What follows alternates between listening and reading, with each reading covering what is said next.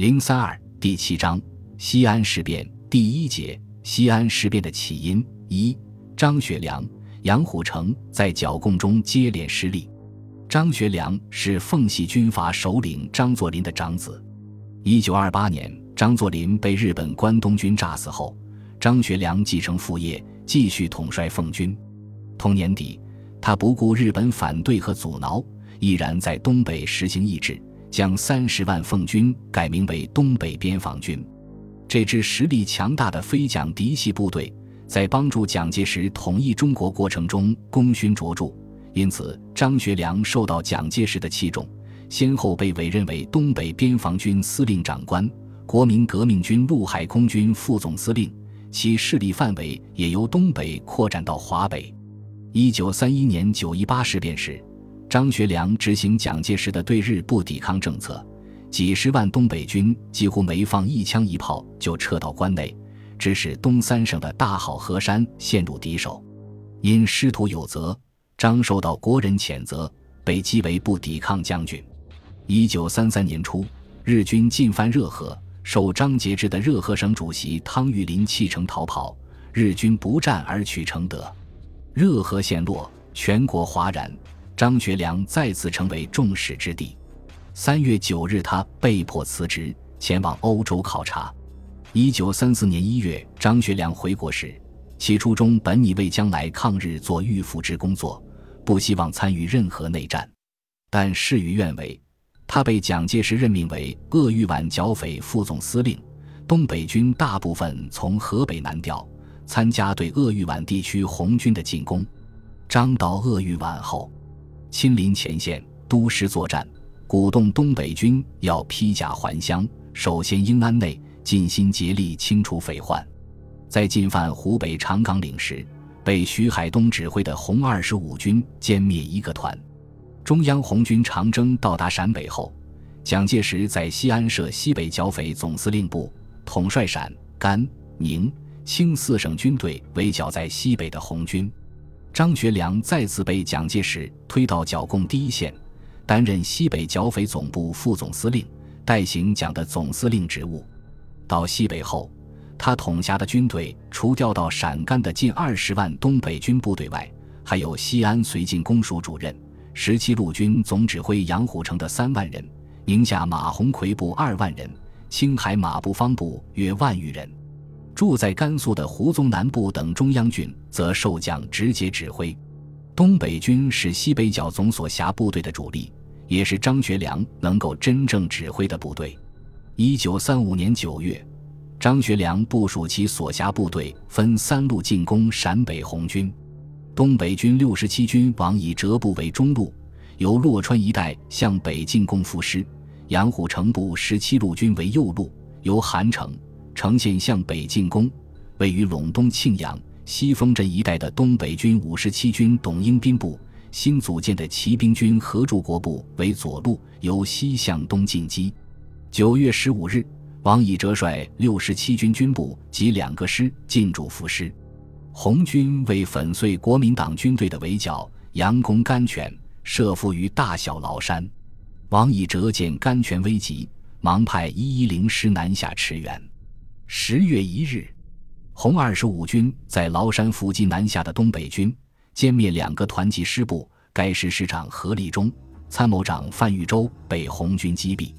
王以哲在夫师闻讯，惊恐万状，即令其参谋长用飞机把自己从夫师接回洛川。张学良率军进入潼关初期，无视红军的实力。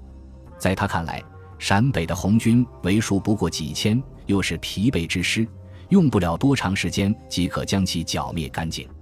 他认为，一零师在崂山遭伏击是个偶然事件，没有从中吸取教训。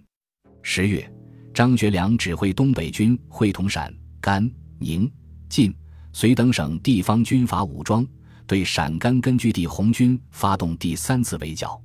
十月二十五日，东北军一零七师在富县榆林桥与红十五军团遭遇，经五小时激战，东北军死伤三百余人，被俘一千八百余人。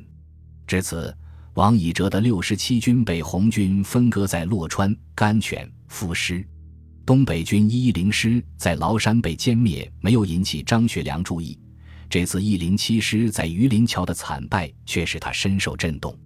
他后来说：“本先一一零师曾遭覆灭，和立中阵亡，此则一零七师又覆灭，这两次惨败使他心中倍增痛苦，认识到红军的战斗力不为轻视。”不久。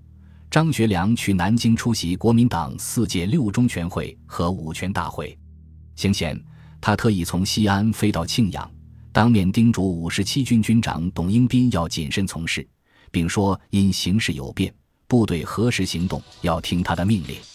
西北剿总妄图乘中央红军刚刚到达陕北，与红十五军团会合，立足未稳之机。未经请示，张学良便令在陇东和陕北的东北军夹击红军。十一月下旬的直罗镇战役，东北军一零九师被全歼，师长牛元峰身亡。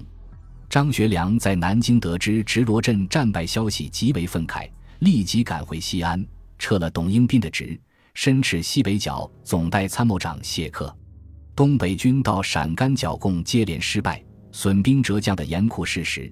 使张学良开始认识到，陕北红军人数虽不多，但战斗力不可低估。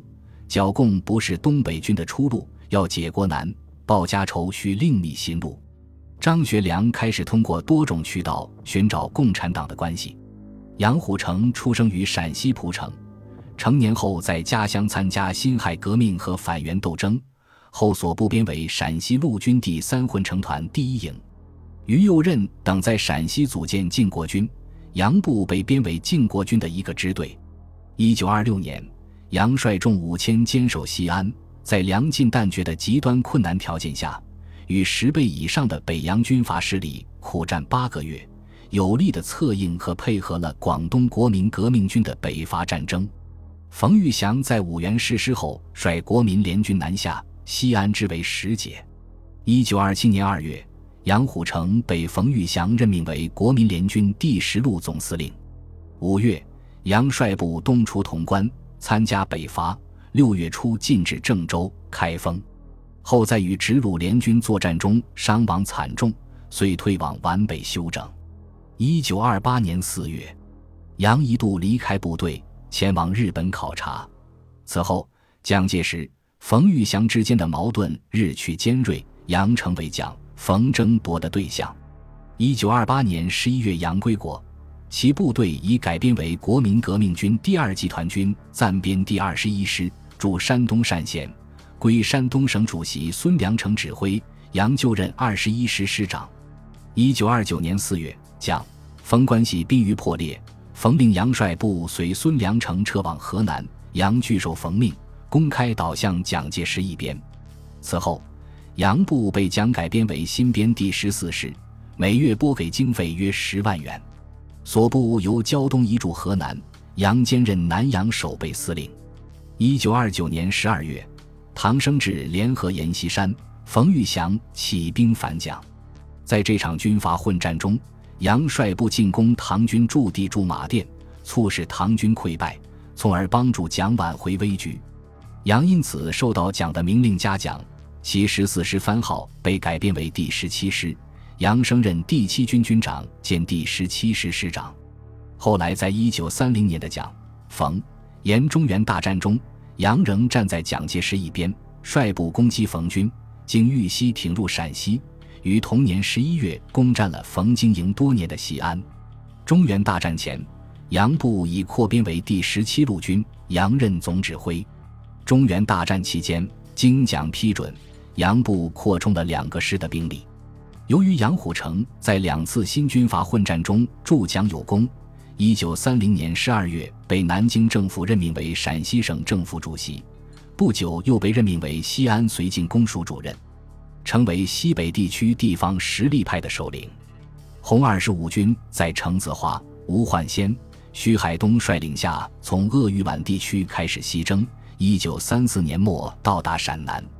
一九三五年一月下旬，杨虎城在蒋介石命令下，指挥四个旅另一个团的兵力，对红二十五军进行第一次围剿。